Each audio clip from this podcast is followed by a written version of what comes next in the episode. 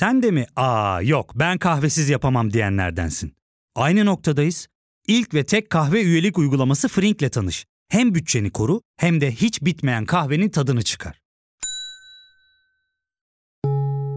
Yakınlarından terapinin onlara ne kadar iyi geldiğini dinlesen de kendin için bir şeylere başlamak zor geliyor olabilir. Ya da sevdiklerine yardım etmeye istekliyken kendi ihtiyaçlarını görebilmek. Hayvel, uzman psikologlarıyla kendi ihtiyaçlarını bulmanda sana destek olacak. Terapi yolculuğuna başlamak için detaylı bilgi bölümün açıklamalarında.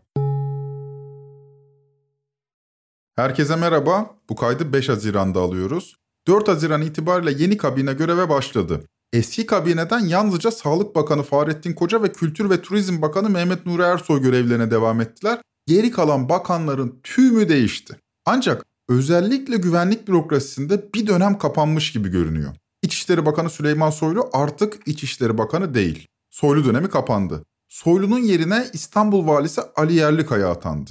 Bir süre Soylu diyeti tüm Türkiye'ye iyi gelecektir diye düşünüyorum ama Soylu'yu muhtemelen önümüzdeki yerel seçimlerde yeniden göreceğiz. Mesela İstanbul adaylığı düşünülüyor Soylu için. Milli Savunma Bakanlığı'nda da Hulusi Akar dönemi bitti. Onun yerine de Genelkurmay Başkanı Yaşar Güler geldi.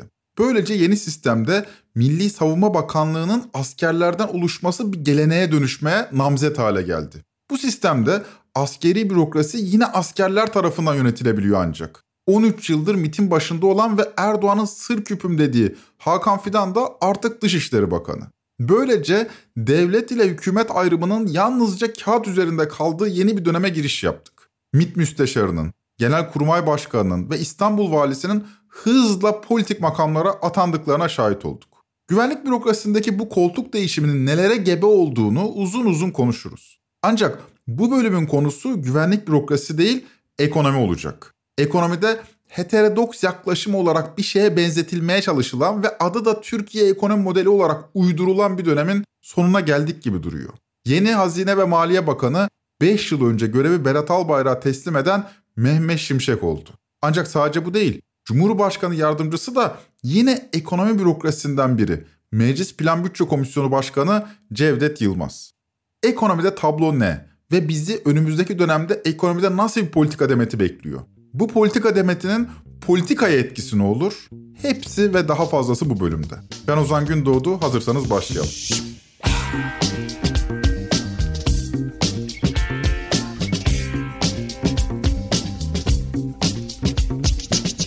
4 Haziran itibariyle Erdoğan'ın kabinesi yine Erdoğan'ın kabinesiyle değişti. Devir teslim törenleri gerçekleşti. Eski bakanlar koltuklarına veda ederken yenileri koltuğa oturdu. Kabinenin tümüne ilişkin detaylı bir bölüm hazırlamaya kalkarsak o bölüm saatlerimizi alabilir. O yüzden kabineyi parça parça değerlendirmekte fayda var. Bu bölümün konusu ekonomi yönetimi ve Mehmet Şimşek olacak. 4 Haziran'da görevi Nurettin Nebati'den devralan Mehmet Şimşek, bu esnada son derece dikkat çekici bir konuşmaya da imza attı. Rasyonel politikalara geri dönmek zorundayız dedi Şimşek. Önümüzdeki dönemde bu hedefe ulaşmada şeffaflık, tutarlılık, öngörülebilirlik ve uluslararası normlara uygunluk temel ilkelerimiz olacaktır. Türkiye'nin rasyonel bir zemine dönme dışında bir seçeneği kalmamıştır. Rasyonel ne demek? Akılcı, akla uygun. Tersi de irrasyonel. Yani akıl dışı, akla aykırı. Dikkat edin. Mehmet Şimşek rasyonel politikalar uygulayacağız demiyor. Rasyonel politikalara geri döneceğiz diyor. Demek ki Türkiye'nin son yıllarda uyguladığı ekonomi politikasını rasyonel bulmuyor. Buradan yola çıkarak Nurettin Nebati'nin heterodoks dediği, heterodoks iktisatçıların da abi bizi bulaştırmayın bu işe diye cevap verdiği yeni ekonomi modelinden rücu ediyoruz, dönüyoruz yani. O halde önce neyden vazgeçtiğimizi, vazgeçtiğimiz modelin bedelinin ne olduğunu değerlendirelim. Ardından da geleceğe ilişkin öngörüleri sıralayalım. Fakat bunu yaparken kısa bir yolculuğa çıkacağız sizinle. 5 yıl kadar geriye gideceğiz. 10 Temmuz 2018'e. Neden o tarih? Çünkü o tarihte de yeni bir kabine açıklanmıştı. Yeni kabinenin açıklanmasından bugüne dek yaşanan kritik gelişmeleri ABD-Türkiye ilişkileri bağlamında değerlendirirsek karşımıza orijinal bir fotoğraf çıkıyor. Bunu becerebilirsek Mehmet Şimşek'e de doğru yorumlarız. O halde gelin kısa bir tura çıkalım. Tarihin tuhaf bir cilvesi bugün görevi Berat Albayrak'ın yardımcısı Nurettin Nebati'den devralan Mehmet Şimşek o gün yani 10 Temmuz 2018'de görevi Berat Albayrak'a teslim eden kişiydi. O tarihte görevi Mehmet Şimşek'ten devralan Albayrak öyle kısa vadeli konuşmuyor, orta ve uzun vadeden bahsediyordu. Bundan hiç kimsenin şüphesi olmasın. Çok net söylüyorum. Olmayan bir hikayeyi konuşmuyoruz burada.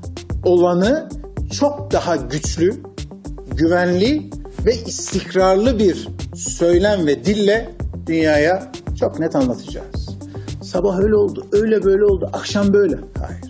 Kısa, orta, uzun vadeli stratejik ayağı sağlam yere basan bir Türkiye ekonomisi önümüzdeki dönemde çok daha güçlü bir şekilde ortaya çıkacak. Ne diyor? Yok sabah öyle oldu, akşam böyle oldu. Bunlar olmayacak. Her şey planlı programlı ilerleyecek yani. Böyle diyen Bakan Albayrak bir akşam herkeste şaşkınlık yaratarak istifa etti. Ondan geriye şive şakaları kaldı. Dolar 10 lira olacak ya, 15 lira olacak ya diye ifadeleri artık sosyal medyada viral oldu. Ağustos, Eylül, Ekim aylarında bol bol döviz alıp 6 liradan 7 liradan niye? Dolar 10 lira olacak ya 15 lira olacak ya 6 liradan 7 liradan toplayalım dolarları. Ha 10-15'e satarız. E sonra ne oldu? Dolar düştü 5 liraya. Bunlar kara kara düşünüyor. Eyvah eyvah. Ne yapacağız?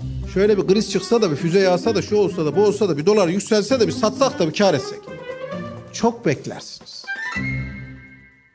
Albayrak bu konuşmayı yaptığı sırada 31 Mart 2019 yerel seçimlerine sadece 2 hafta vardı. Merkez Bankası'nın başında Murat Çetinkaya duruyor. 5 ay önce yaşanan Rahip Brunson krizine karşı faizleri yüksek tutarak döviz kurunu dengelemeye çalışıyordu. Fakat söz konusu yüksek faiz işsizliği körüklemiş, %15'e dayanan işsizlik oranı yerel seçimlerin muhalefet zaferiyle sonuçlanmasına neden olmuştu. Daha önce buna benzer bir işsizlik kriziyle karşılaşmamıştık. 2008 dahil. Nitekim o yaz tekrarlanan İstanbul seçimlerinin hemen ardından fatura Merkez Bankası Başkanı Murat Çetinkaya ve ekibine kesildi. Bir sabah uyandık ki Çetinkaya görevden alınmış. Bu alışkın olduğumuz bir şey değildi. Erdoğan ise bu kararını grup toplantısında söz dinlemiyordu adam diyerek duyurdu. Yetkim vardı kullandım artık yeni sistemde bu yetkim var dedi. Yenisine faiz indireceksin dedik indirdi dedi. Henüz 2019'un ikinci yarısındaydık. Maalesef tabii bu sistemi değişince Merkez Bankası'nı görevden alma yetkisini de aldık. Ve böylece önceki Merkez Bankası'nı görevden aldık. Çünkü laf dinlemiyor adam. Görevden aldık. Ve yeni arkadaşımızla yola devam ettik. Ve dedik ki bak böyle böyle faiz oranlarını düşüreceğiz. Çünkü faiz bir ülkenin kalkınmasında en büyük zulümdür. Yatırımları durdurur, istihdamı durdurur, üretimi durdurur, rekabet gücünüzü ortadan kaldırır ve sizin büyümenizi de engeller. Böylece Hazine ve Maliye Bakanlığı'nda Berat Albayrak otururken Merkez Bankası'nın başına da Murat Uysal geçmişti. Uysal döneminde faizler sert şekilde indirilirken dolar kurunun da sabit kaldığını gözledik. Ya bu olacak iş değildi. Halbuki piyasalarda dolara dönük talep artıyor fakat dolar kuru yerinde sayıyordu. Yerinde saydığı nokta da belli. 6.85. Aylarca 6.85'ti. Bu nasıl oluyordu? Hem piyasaya düşük faizden para pompalayacaksınız, hem enflasyonun altında bir mevduat faiziniz var. İthalat patlamış, döviz talebi rekor seviyede ama döviz kuru sabit duruyor, istikrarlı görünüyor. Bunun nasıl gerçekleştiğini ekonomistler araştırmaya koyuldu. Mekanizma nasıl işliyordu? Bu mekanizmanın nasıl işlediğini Kerim Rota'nın para analiz sitesindeki John Ahmet'in devri daim makinesi başlıklı yazısından öğrendik. Tarih 2 Kasım 2019 yani yazının yayınlandığı tarih bu. Kerim Rota Akbank'ın hazinesini uzun yıllar yönetmiş, buradan emekli olmuş deneyimli bir bankacıydı. Anlattığı mekanizmaya göre Merkez Bankası kitler ve kamu bankaları aracılığıyla rezervlerinden piyasaya döviz pompalıyor. Böylece artan döviz talebi merkezin rezervleri yakılarak karşılanıyordu. Daha önce de Merkez Bankası piyasaya döviz satardı ama bunu açık ihaleler yoluyla yapıyordu. Bu seferki arka kapıdandı. O yüzden duyurusu yapılmıyor, büyük hesaplarla ancak anlaşılabiliyordu. Rezervlerin yerine de swaplar yoluyla edinilmiş emanet döviz konuluyordu. Yani siz varlığınızı satıyorsunuz, varlığınızın yerine borç alıp oraya koyuyorsunuz. Böylece brüt rezervlerde kade değer bir azarlama görmüyoruz. Ama Merkez Bankası'nın borçları katlanıyor. Bu alışagelinen bir şey değil. Merkez Bankası'nın borcu varlığından daha fazla olamaz. Diğer bankalardan farklıdır yani. 2020'nin başında öğrenmiştik ki swaplar ve bankalardaki zorunlu karşılıklar hariç tutulsa rezervler eksiye düşmüştü. Murat Uysal döneminde bu şekilde satılan rezerv büyüklüğünün 128 milyar dolar olduğu tahmin ediliyordu. Bu keşif ekonomi gazetecilerin ısrarla konuyu gündeme taşımaları sonucunda siyasetin de ilgi alanına girmeyi başardı. CHP 128 milyar dolar nerede sorusunu bir kampanyaya çevirdi. Erdoğan ise bu soruya Nisan 2021'de cevap vermek zorunda kalmıştı. 128 milyar dolar nerede diye yaygarası kopartılan meselenin aslı şudur. Son iki yılda Merkez Bankası kaynaklarından 30 milyar dolar cari açığın finansmanı için kullanılmıştır. Yabancı sermaye çıkışı için kullanılan rakam 31 milyar doları bulmuştur. Reel sektörün döviz cinsinden borcunu azaltmak için talep ettiği kaynakta 50 milyar dolara ulaşmıştır. Vatandaşlarımız da 54 milyar dolar karşılığı döviz ve altın alarak tasarruf tercihlerinde değişikliğe gitmiştir. Gördüğünüz gibi sadece 4 kalemde 165 milyar dolarlık bir rakam ortaya çıktı. Halbuki Merkez Bankası rezervlerini satmaya pandemiden önce başlamış. Pandemiyle beraber kuru sabit tutmak için satılan dolarların miktarı artmıştı. 2020'nin sonuna gelirken artık deniz bitmişti. Ekonomide bir yol ayrımının arifesindeydik. 2020'nin Kasım ayına geldiğimizde artık döviz kurunun tutulamaz hale geldiği anlaşılmıştı. O 6.85 seviyesi yukarı yönlü kırılmış ve yukarının nerede olduğu da bilinmiyordu. Rezerv satılarak tutulacak bir döviz kuru politikası iflas etmiş, net rezervler eksi 50 milyar dolara kadar gerilemişti. Pandemi nedeniyle turizm gelirlerinden de beklenen bulunamayınca dolar kafasını yukarı kaldırdı. Yaz boyunca 6.85'te sabit tutulmaya çalışılan kur Eylül'de 7 lirayı, Ekim'de 8 lirayı geçmişti. Aynı politikayla yürünecek yol yoktu. Gözler ekonomi yönetimine çevrildiğinde son derece sürpriz bir istifa 8 Kasım'da geldi. 8 Kasım günü Berat Albayrak'ın tüm sosyal medya hesapları kapatılmış, sadece Instagram hesabından bir istifa duyurusu paylaşılmıştı. At izi it izine karışmış diyordu Albayrak. Allah sonumuzu hayretsin diye bitiriyordu mesajını. Görevinden ayrıldığını da ancak Instagram'dan duyurabiliyordu çünkü diğer sosyal medya kanalları kapatılmıştı. Sosyal medya çalkalanıyor, iktidar medyası ise haberi ısrarla görmüyordu. Türkiye Berat Albayrak'ın istifa ettiğini Halk TV'den Can Coşkun aracılığıyla öğrenecekti. Maliye Bakanımız Berat Albayrak'ın yapmış olduğu Instagram paylaşımı bazı medya kuruluşları tarafından şu saniyeye kadar hiç görülmedi. Bunu teyit için uğraşıyorduk bizler de çünkü Twitter adresinde Sayın Bakan'ın bütün mesajlarını sildiğini adeta Twitter hesabını kullanıma kapattığını görüyorduk. Bu da bir hacklenme var mı yok mu şüphesini doğurmuştu. Mehmet Ali Berber'le görüştüm. Mehmet Ali Berber Hazine ve Maliye Bakanlığı'nın basın müşaviri. Doğruluğuna ilişkin, istifaya ilişkin bir teyit alabilir miyiz sizden dedim. Çünkü hala şüphede olduğu görülüyordu. Sayın Mehmet Ali Berber Instagram paylaşımı doğrudur dedi. Sayın Bakan'ın istifa kararını verdiği, istifa kararını açıkladı. Böylelikle resmiyete kavuştu. Siyaset tarihimizde gördüğümüz en ilginç istifaydı Albayrak'ın istifası. Tarihe yeniden odaklanalım mı şimdi? Çünkü bugünü anlamanın şifreleri olayların akışında gizli. Albayrak ne zaman istifa etti? Tarih 8 Kasım 2020. Albayrak'ın hemen ardından Merkez Bankası Başkanı Murat Uysal da görevden alındı bu arada. Albayrak Uysal ikilisinin yerine tam tersi politikalarıyla bilinen Lütfü Elvan ve Naci Ağbal ikilisi gelecekti. Her ikisi de Babacan Şimşek ekolünden. Bugünkü deyimle ortodoks ekonomistlerdi. Bu manevranın anlamı neydi? Ne olmuştu da 180 derece dönmüştü Erdoğan? Gözler Erdoğan'a çevrilmişti. 8 Kasım'da gerçekleşen Albayrak'ın istifasının ardından ekran karşısına ilk kez 16 Kasım 2020'de çıktı Erdoğan ve o kelimeyi ilk kez ağzından duyduk. Neydi o? Acı reçete. Yaşadığımız kritik dönemin ruhuna uygun şekilde gerekiyorsa devlet ve millet olarak fedakarlık yapmaktan acı da olsa doğru reçeteleri uygulamaktan kaçınmayacağız. Bir yıl önce faizin ne kadar kötü olduğunu anlatıp duran Erdoğan, ne olmuştu da bir anda acı reçetelerden bahsetmeye başlamıştı. Burada Albayrak'ın istifa tarihini tekrar vurgulayalım. 8 Kasım 2020. Yani, yanisi şu, Biden'ın başkan seçildiğinin kesinleştiği 7 Kasım'dan bir gün sonra.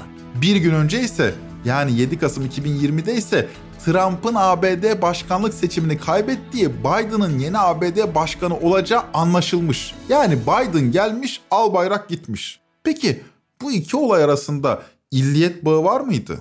Kesinlikle vardı. Nasıl bu kadar emin olduğumu merak ediyorsanız hikayenin devamını dinleyin. Trump ile Erdoğan arasında bir arka kapı diploması olduğunu biliyorduk. Yani kurumların değil, tek adamların yürüttüğü bu diplomasinin Biden döneminde rafa kalkacağı açıktı. Batı fonlarını Türkiye'ye çekebilmek artık arka kapı diplomasisiyle ilerleyemezdi. Fakat Biden yönetimi beklenenden daha sert çıktı. Trump ile arasından deyim yerindeyse su sızmayan Erdoğan, Biden ile telefon görüşmesi dahi yapamıyordu.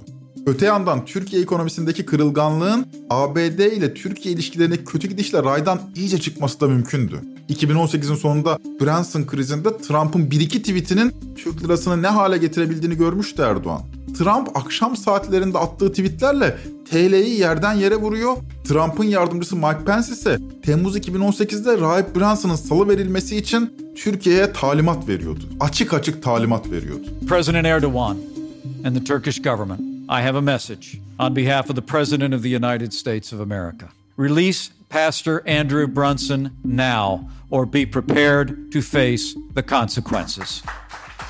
Bu kısa ve net mesajda şunları söylüyordu Mike Pence. Başkan Erdoğan, şu anda ABD Başkanı adına konuşuyorum. Raif Branson'ı derhal serbest bırakın. Ya da sonuçlarına katlanın.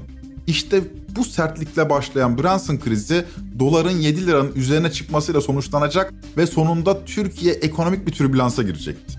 ABD ile çatışmalı bir görüntünün ekonomi için anlamını tecrübe etmişti Erdoğan. İşte böylece 2021 yılını karşılıyoruz. Bize de para lazım. Burada kısa bir mola ardından 2021'den devam edeceğiz.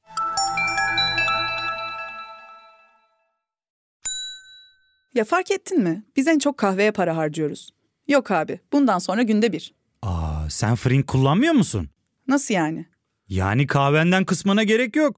Frink'e üye olursan aylık sadece 1200 TL'ye istediğin çeşit kahveyi istediğin kadar içebilirsin. Günlük 40 TL'ye sınırsız kahve mi yani? Çok iyiymiş. Aynen. Hatta şu anda 200 TL'lik bir indirim kodu da var. E hadi hemen indirip üye ol da bu fırsatı kaçırma.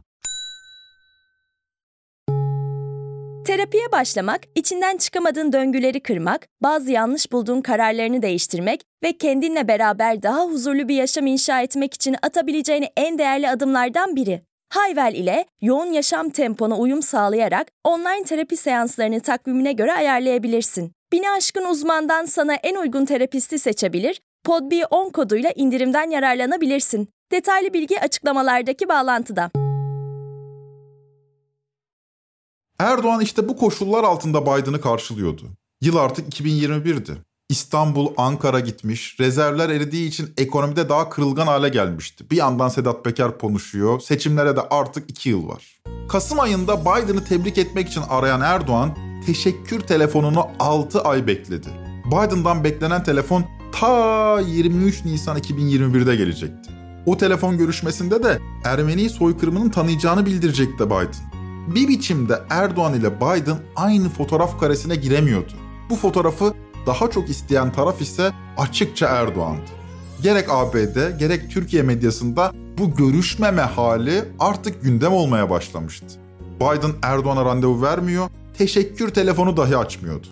Washington Enstitüsü Türkiye Direktörü Soner Çağaptay, Nisan 2021'de Biden'ın Erdoğan'a neden randevu vermediğini Medyaskop'ta şöyle yorumlamış. Ekonominin gidişi iyi değil. AK Parti'nin tabanının küçüldüğünü, Cumhurbaşkanı olan desteğin hiç bu kadar e, azaldığını görmemiştik son 15 sene içinde. Bundan dolayı belki de Biden'la aynı karede bulunarak yani telefon görüşmesinin e, neticesini Türk-Amerikan ilişkileri iyi gidiyor. Türkiye'nin e, istikameti sorunlu değil gibisinden bir mesaj vermek istiyor piyasalara. İşte Biden onun farkında. O mesajın Erdoğan için ne kadar kıymetli olduğunun farkında. Hatta hayati olduğunun farkında şu aşamada. Çünkü piyasaların Türkiye güveninin tekrar tesisi için öyle bir fotoğraf çok pozitif olacak. İşte o açıdan bence Biden Erdoğan'ı beklemeye aldı diyebiliriz. Erdoğan ABD ile eski sıcak günlerin geride kaldığını görüyor. ABD ile arayı yeniden ısıtmak için tek yolun yeniden seçilmek olduğunu biliyordu. Çünkü 2019 yerel seçimlerini kaybetmiş, ekonomide türbülans yaşayan bir Erdoğan'ın yeniden seçilmesi ABD'de de riskli görülüyor Erdoğan'ın dışındaki seçenekler de ABD için masaya konuyordu. Biden Türkiye'ye karşı Kürt kartını oynuyor, Suriye'nin kuzeyine üst kuruyordu. Erdoğan ABD ile yeniden temas kurmak istiyorsa çok açık. Yeniden seçilmeliydi. Fakat seçime de yüksek faizle gidilemezdi. Yüksek faizin istihdamı yavaşlattığı, işsizliği arttırdığı ortadaydı. Bunun acısını da yerel seçimlerde İstanbul ve Ankara'yı kaybederek ödemişti. O halde Türkiye yeniden seçim ekonomisine adapte olmalıydı. Ne demek o? Ucuz ve bol Türk lirası, yüksek büyüme, belki biraz enflasyon yani düşük faiz. Bunun için önümüzde iki engel vardı. Birisi Merkez Bankası Başkanı Naci Ağbal. Diğeri Maliye Bakanı Lütfü Elvan. Bunlar engel değil elbette talimatla hareket eden insanlar ama daha önce söyledikleri tarafından esir alınmış insanlar. Yani daha önce söylediklerinizle bu kadar net çelişemezsiniz. Kasım 2020'de başlayan Naci Ağbal dönemi Mart'ta sona ermiş, yerine Şahap Kavcıoğlu atanmıştı. Ama bu esnada da faizler %19'a kadar tırmandırılmıştı. Ama Kavcıoğlu faiz indirimlerine başlamak için talimat bekliyordu. Bu esnada Hazine ve Maliye Bakanlığı'nın başında da Lütfü Elvan var. Bu arada Elvan'ın da bu politikan adamı olmadığını herkes biliyor. Ekonomide yeni yol haritası ne olacak diye tartışa duralım. Türkiye Sedat Peker'i konuşuyor, Biden ise Erdoğan'a randevu vermiyordu. İşte bu koşullar altında Eylül 2021'de ABD yolcusu oldu Erdoğan. Ve ne oldu biliyor musunuz? Gitti, orada Türkiye binasının açılışını yaptı ve Biden'la görüşemeden döndü. Bu Türk diplomasi tarihindeki en büyük skandallardan biriydi. Ve 25 Eylül 2021'de Cuma namazı sonrası randevu krizine ilişkin açıklama da yaptı Erdoğan. Ben daha önce Amerika ile böyle bir şey yaşamadım dedi. Gazeteci Murat Yetkin'in yorumuyla o günlere tekrar bakalım. Oradaki konuşma gözlerime inanamıyorum okurken. E, videosunu dinledim. Hakikaten kulaklarıma inanamadım. Diyor ki İki NATO ülkesi olarak bizim çok daha farklı bir konumda olmamız gerekir. Eğer beklenen noktada değilsek e, bunları da ifade etmek gerekir. Çünkü ben şu ana kadar Amerika'daki liderlerin hiçbiriyle böyle bir konum yaşamadım. Ama şu anda maalesef böyle bir durumdayız. Açık konuşalım. Ben de bu yıl meslek hayatımın 40. yılındayım. Ben de böyle bir şey yaşamadım. Ben daha önce hiçbir Türk Cumhurbaşkanı'nın, hiçbir Türk Başbakanı'nın Amerikan başkanından yeterli yakınlığı görmediği için böyle kendi halkına şikayette bulunduğunu, kamuoyuna yakındığını görmedim, şahit olmadım. Bu gerçekten üzücü bir durum. Eylül 2021'deyiz. Merkezin başında Mart'tan beri Şahap Kavcıoğlu var ama faizlere dokunmamış. Politika faizi %19 seviyesinde. Maliye Bakanı da Lütfü Elvan. Ve 23 Eylül'de yani Biden görüşmesinin gerçekleşmediği anlaşıldığında Merkez Bankası'nın faiz kararı bekleniyor. Ve bir buçuk yıl sonra ilk indirim geliyor. 100 bas puan. Belli ki devamı da gelecek ki geliyor. Ekim'de 200 puan daha. Derken Kasım'da 100 puan daha. Bir buçuk yıl boyunca faiz indirimi yapılmamış ve Biden'la görüşemedikten sonra faiz indirimleri başlıyor. Ekonomiyi yakından takip edenler şunu biliyordu. Erdoğan faiz indirimleriyle büyümeyi köpürtüyor, piyasaya para pompalıyordu. Naci Ağbal ve Lütfü Elvan dönemindeki para politikasıyla rezervler kısmen toparlanmıştı. Faiz indirimleriyle ortaya çıkan döviz talebine rezervler aracılığıyla cevap verilebilirdi. Yani son dönemde birikilen rezervlerle. Çok açıktı ki Erdoğan ABD dönüşü erken seçim seçeneğini masaya koymuş, sert bir seçim ekonomisine startını vermişti. Sıra Lütfü Elvan'ı göndermeye gelmişti. Çünkü Elvan daha önceki açıklamalarında Merkez Bankası'nın faiz indirimlerine karşı olduğunu söylüyordu. Tıpkı bugün Mehmet Şimşek'in söylediği gibi. Merkez 3 aydır faiz indiriyor, Elvan ise bu indirimlere sessiz kalıyor, hoşuna gitmediğini belli ediyordu. 17 Kasım 2021'deki grup toplantısında Erdoğan Lütfü Elvan'ın ipini çekecekti. Bu yolda, bu mücadelede beraber yürüdüğümüz arkadaşlarımızdan faizi savunanlar kusura bakmasınlar. Bu yolda ben faizi savunanla beraber olamam, olmam. Bu konuşmadan iki hafta sonra yani 2 Aralık 2021'de Lütfü Elvan affını isteyerek koltuğu Nurettin Nebati'ye bırakacaktı. Lütfü Elvan'ın affı kabul edilmiş. Şimdi affetmek var ya Yeni Ekonomi Bakanı Nurettin Nebati olarak açıklandı. Lütfü İlvan'ın af talebi kabul edildi. Yine geçen sene tam bu zamanda Berat Albayrak'ın af talebi kabul edilmişti. Şimdi de Lütfü İlvan zaten bekleniyordu. Nurettin Nebati yani Albayrak'ın yardımcısı. Geçen yıl aynı zamanlarda Biden ABD başkanı seçilmeden bir gün önce Albayrak'a veda etmiş ve ekonomide tırnak içinde rasyonel politikalara geri dönmüştük. Bir yıllık sürenin sonunda ABD ile beklenen yakınlaşma sağlanamamıştı ve yeniden seçime gitmek gerekiyordu. Yüksek faizle seçime gitmenin bedelini bilen Erdoğan kendisini seçime götürecek ekonomi yönetimini yeniden belirlemişti. Seçime kimlerle gidecektik? Maliye'de Nurettin Nebati, Merkez Bankası'nda Şahap Kavcıoğlu. Şunu vurgulamak gerekir. Boş tencere hükümet devirir lafı doğrudur ama boş tencere enflasyon demek değil.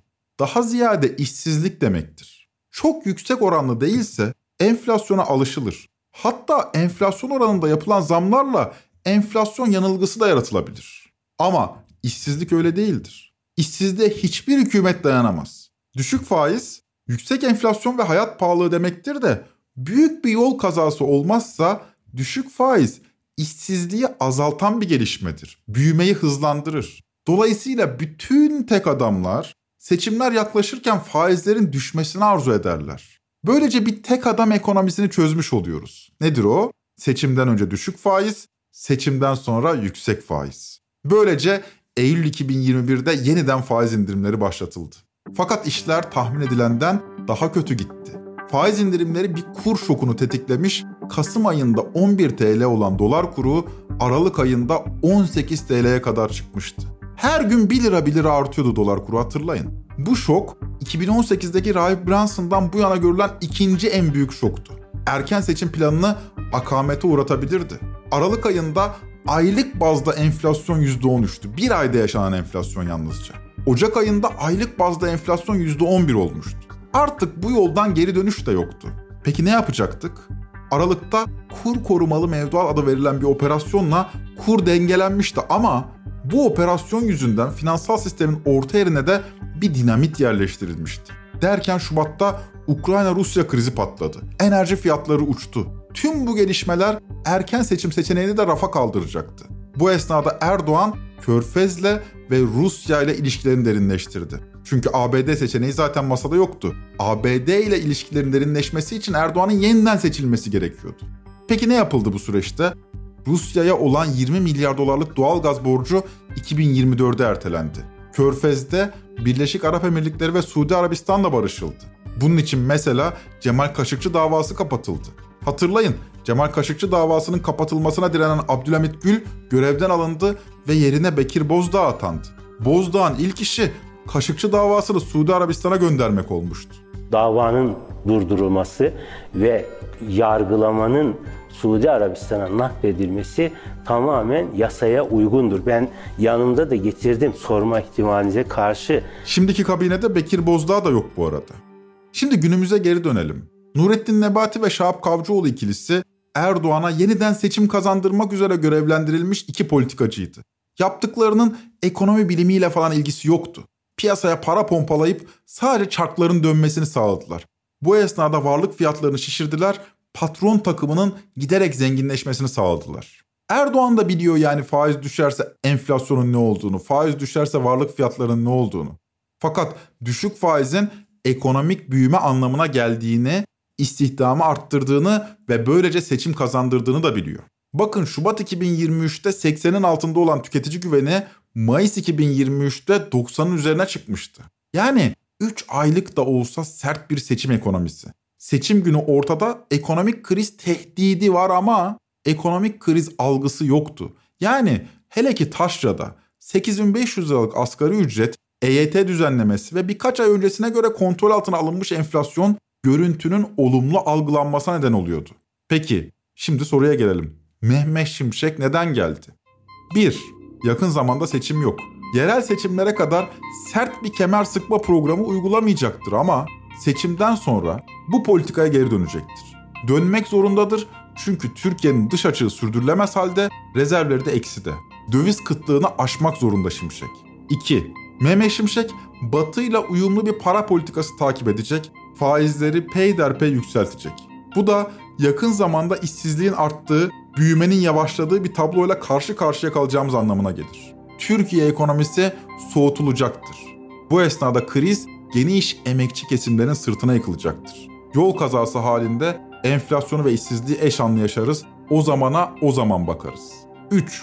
Erdoğan 2018'de tırnak içinde rasyonel bir ekonomi politikası uygulamak istemiş. Bu politika yerel seçimleri kaybettirince irrasyonel politikaya dönmüştü. Erdoğan için önemli olan seçimi kazanmaktı ve seçimi kazandı. 4. Mehmet Şimşek elini rahatlatacak bir döviz kaynağı bulmak için varlık satışlarına gidebilir. BOTAŞ, Çaykur ya da kamu bankalarından biri satışa çıkarılabilir. 5. Şimşek beceremezse. Bu durumda işsizlik büyük bir mutsuzluğa dönüşürse, dış şoklarla daha kötü bir tablo oluşursa, bu durumda Albayrak ekibinden düşük faizci biri getirilir, toplum gerilir, sağa sola hakaret edilir, höt zöt yapılır ve Erdoğan yeniden seçime hazırlanır. Ez cümle. Erdoğan iktidarı yalnızca siyaset bilimi terimleriyle açıklanamaz. Erdoğan'ın Erdoğancılarla kurduğu ilişkinin temeli ekonomi politiktir. Nas var nas ifadesi de bu ekonomi politiğin bence en sembolik sloganıdır. Şunu bir defa bilmemiz lazım. Bu konuda Nas ortada. Nas ortada olduğuna göre e, sana bana ne oluyor? İslam dini işçi işveren arasındaki çatışmayı yumuşatır. Patron düşük faizli kredilerle büyür, gayrimenkuller değerlenir, siyasetçi koltuğunu korur. İşçi patronunun da Müslüman olmasıyla övünür, hep birlikte Erdoğancı olunur. Seçimden sonra oluşacak köpük emekçilerin sırtına yıkılır. O da zaten kaderdir. İşte nas budur. Trend Topi'yi Podbi Medya ile beraber hazırlıyoruz. Bir sonraki bölüme kadar umudumuz Mehmet Şimşek diyenlere alaycı bir gülümsemeyle yaklaşmanızı dilerim. Hoşçakalın.